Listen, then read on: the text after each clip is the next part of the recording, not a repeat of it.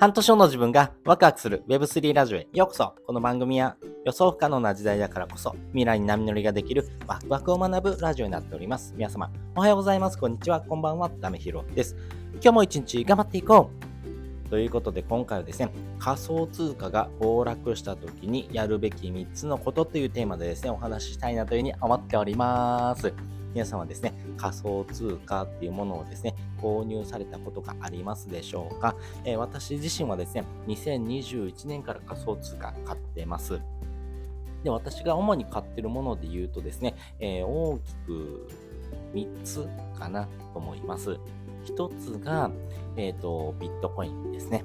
ビットコインを買っております。で、2つ目がイーサリアムですね。イーサリアムの方は、このイーサを使って、え、NFT を買うときに必要な、あ必要になってくるので、まあ、イーサリアムも購入しております。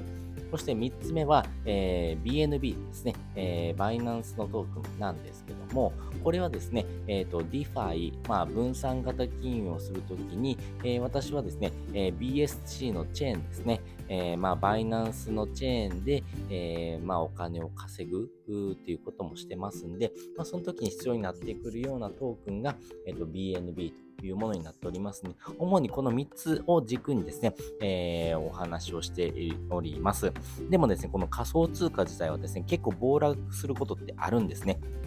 この時にですね、わ、損したとかですね、わ、これやばいって思った時にですね、どういうふうな行動を取るべきなのかっていうところをですね、ちょっと3つのポイントについてお話をしていこうというふうに思っております。まず1つ目ですね、歴史。2つ目、知識のある人の共通点。そして3つ目、行動動線ということかなというふうに思っております。それぞれ深掘りしていきます。まず歴史なんですけども、やっぱりこの仮想通貨が暴落した時のですね、まあそういうふうな暴落するようなですね、状況っていうのがあるんですけども、過去に同じようなですね、フェーズでですね、えー、この暴落っていうものを繰り返してですね、上昇と暴落を繰り返して、えー、対応していることもですね、結構多いのかなというふうに思っております。なので、過去の知見をですね、見てみるとですね、あ、こういうふうなことがあったけど、やっぱりこういうことで上がってるよねってことをですね、見ていくとですね、あ、なるほど。じゃあ、こういうふうなことが起こった時には下がるけど、こういうことになったら上がってくるよねっていうふうな、なんとなくのですね、知見っていうものがあると思いますんで、まあそこを返してですね、えー、ままあ歴史をですね、見ていくと非常にわかりやすいのかなというふうに思っております。まあ、直近で言うとですね、えー、アメリカの方でですね、この仮想通貨っていうものがですね、かなり厳しくですね、規制が入っております。えー、特にですね、えっ、ー、と、まあ、アメリカのですね、え取引委員会の方がですね、えっ、と、バイナンスというふうなですね、世界ナンバーワンの取引所があるんですけども、えここのですね、えまあ、取引というところがですね、違法じゃないのか、要は証券法っていうものに引っかかってくるんじゃないのってことをですね、かなり厳しくですね、見られております。なので、それによってですね、え、この仮想通貨全体の価格にも大きく影響しているというところがあります。で、実際ですね、このビットコインがですね、暴落した時に、えー、まあ、仮想通貨全体がですね、まあ、暴落していくっていうところがあるんですけども、やっぱりですね、えー、そのアメリカのですね、えー、取引所のですね、金融機関も含めてですね、やっぱり今ですね、仮想通貨ってものの取り扱い方っていうところをですね、えかなり厳しく見ています。えー、特にですね、取引委員会の方がですね、バイナンスとあとコインベースですね、えー、これを訴訟 しているというところがあってですね、かなりですね、え、株式と、え仮想通貨の価格っていうのがですね、大きくかけ離れている部分があるのかなというふうに思っております。でもですね、えー、アメリカのですね、えっ、ー、と、金融政策ですね、えー、ここの方がですね、え金利をどうしていくのかっていうところがあるんですけども、今まではですね、金利を上げていく、上げていくっていうのはですね、動きをしていました。え金利を上げることによってですね、えまあ、税収をですね、上げていくっていうような形だったんですけども、やっぱりですね、その税収を上げていったことによってですね、え多くのですね、銀行が潰れちゃうっていうケースもあります。実際にですね、潰れたですね、銀行なんかもありますんで、まあ、そういったものを見てていくとですね、えー、金利の上げ方っていうところとですね、えー、長期的に見た段階で言うとですね、今の金利をですね、もう少し緩めていくようなですね、動きもですね、えー、まあ、政策されているというところがありますんで、まあ、そのあたりのですね、考え方っていうところがですね、めちゃくちゃ大事になってくるんだろうなというふうに思っております。まあ、そういうふうなですね、歴史的な部分をですね、見ていくとですね、えー、まずは暴落した時、そしてこれから上がっていく可能性があるのかっていうところがですね、えー、まあ、一つポイントになってくるかなと思います。で、上がっていくポイントで言いますと、えー、2024年のですね、大体4月か5月ぐらいにですね、えビットコインの半減期と言われているものが起こきます。この半減期ってものがですね、起こった時にはですね、えー、過去ですね、3回ほど半減期起こってるんですけども、えー、そのですね、半減期が起こる年はですね、えー、かなりビットコインのです、ね、価値がぐーんと上がってるっていうのはですね、えまあそういったですね、え計測が分かってますんで、まあそういうふうなんですね、ええまあ、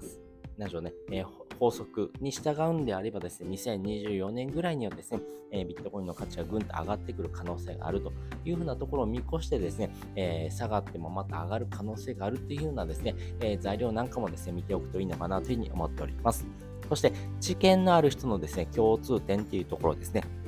まあ、そういった部分もですね、え、やっぱり、え、持っておいた方がですね、非常にいいのかなというふうに思っております。まあ、私自身がですね、え、見といて、え損はないんだろうなと思う人がですね、いています。それがですね、えー、まあ、斉藤さんって方ですね。これ、海外のですね、 DeFi トレンドをですね、えー、学んでる方なんですけども、まあ、そういうふうな方のですね、知見っていうものをですね、見ておくとですね、いいのかなというふうに思っております。やっぱり一人ではなくてですね、複数の方のですね、知見っていうものを見てですね、あ、こういうふうな考え方がですね、やっぱり、えー、その人の共通点っていうところでですね、あるんだろうなってことをですね、え見ていくといいのかなというふうに思っております。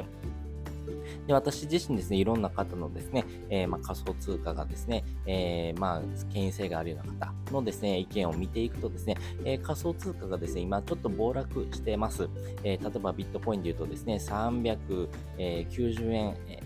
390万円ですかね、えー、ぐらいからですね、今360万円前後にですね、えー、まあ価格がぐんと下がってますけども、え、そういった段階で言うとですね、今買い増ししたいなっていうふうにですね、言ってるようですね、え、まあ、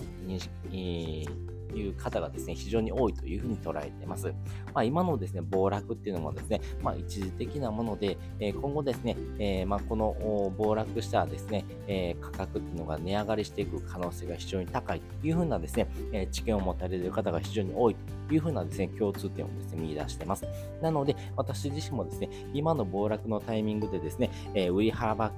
ていうよりもですね、将来に向けてですね、もう少し買い増ししてもいいのかなっていうふうにですね、思ったりもしております。そして最後ですね、え、最後がですね、え、やっぱり自分のですね、行動動線をですね、考えておくっていうのがですね、結構大事になってくるかなというふうに思っております。え、この行動動線なんですけども、どういうことかというとですね、え自分自身がですね、え行動するときにですね、こうなったら行動しようねってことをですね、先に決めておくのがいいのかなというふうに思っております。で、この行動動線なんですけども、例えばですね、えー、そうだな、じゃあ、えっ、ー、と、まあ、津波とかがですね、過去ありましたけれども、この津波でですね、えー、逃げ遅れる人っていうのはですね、えー、周りの人がですね、えー、まあ、行動がですね、遅いからとかですね、え逃げるスピードとかですね、えどこに逃げたらいいのっていうことをですね、ちゃんと決めてないとかですね、まあ、そういった部分ですね、まあ、そういったものをですね、えちゃんと理解してですね、行動してるかしてないかによってですね、助かる人と助からなかった人っていうのが分かれてくるよっていうことがですね、えまあ、理論上ですね、分かってきております。で私自身のですね、行動動線なんですけども、私自身がですね、あ、あの人が動くあの人を、まあ、えー、ターゲットにしてですね、えー、A さんっていう方がですね、どういうふうな動きをしているのかっていうのをですね、えー、結構見ています。で、その人がですね、えこういう動き方したら、え私がですね、それを真似してですね、もう必ず動く。まあ、そういうふうにですね、決めておくのがいいのかなっていうふうに思ってます。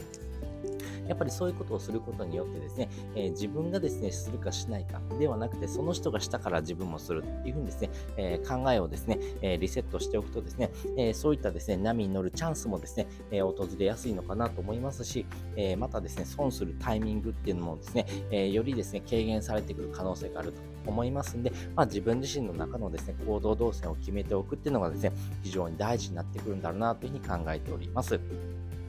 ということで今回はですね、えー、仮想通貨がですね、えー、暴落した時にですね、やるべき3つのことっていうテーマでですね、お話をしておきました。まあ歴史をですね、まずは見ておこうというところがですね、まあ大前提になってくるかなと思います。その上で知見がある人のですね、共通点ってものをですね、えー、あぶり出してですね、あとは行動動線をですね、ちゃんと決めておくというところをですね、えー、考えておくとですね、非常にいいのかなと思っております。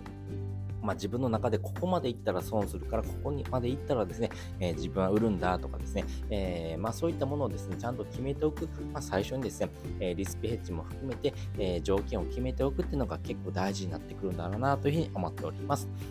そして本日の合わせで聞きたいです。本日の合わせで聞きたいはですね、ゼロからですね、この DeFi を始める5ステップっていうテーマのですね、リンクをですね、載せております。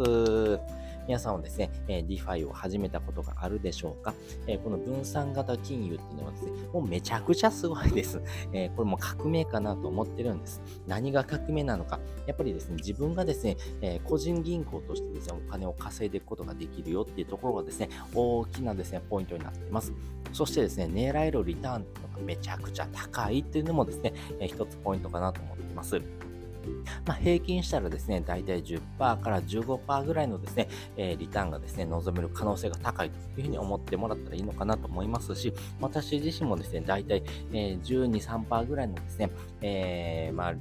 え年間ですね、え金利がですね、もらえるようなものにですね、預けています。まあ、そういったものを見ながらですね、えお金を稼いでいくってことをですね、やってますんで、えー、ぜひですね、これやってほしいなと思っています。しかもですね、これほったらかしでいいので、えめちゃくちゃ楽なんですね。なので、一度ですね、え作業をですね、えできてしまえばですね、そこから何かするっていう時にはですね、まあ、あ3ヶ月もしくは半年に一度ですね、え内容を確認しておくっていうところもですね、え大事になってくるかなと思うんですけども、ままずはやってみるってことからですね、えスタートしていきますね。じゃあどうやったらいいのってことをですね、えー、事細かにですね、お話ししておりますんで、ぜひですね、皆さんですね、将来の、え、自分をですね、え、楽にする生き方としてですね、えこの DeFi ってものをですね、学んでほしいなというふうに思っております。ということで本日もですね、お聴きいただきましてありがとうございました。また次回もですね、よかったら聞いてみてください。それじゃあ、またね。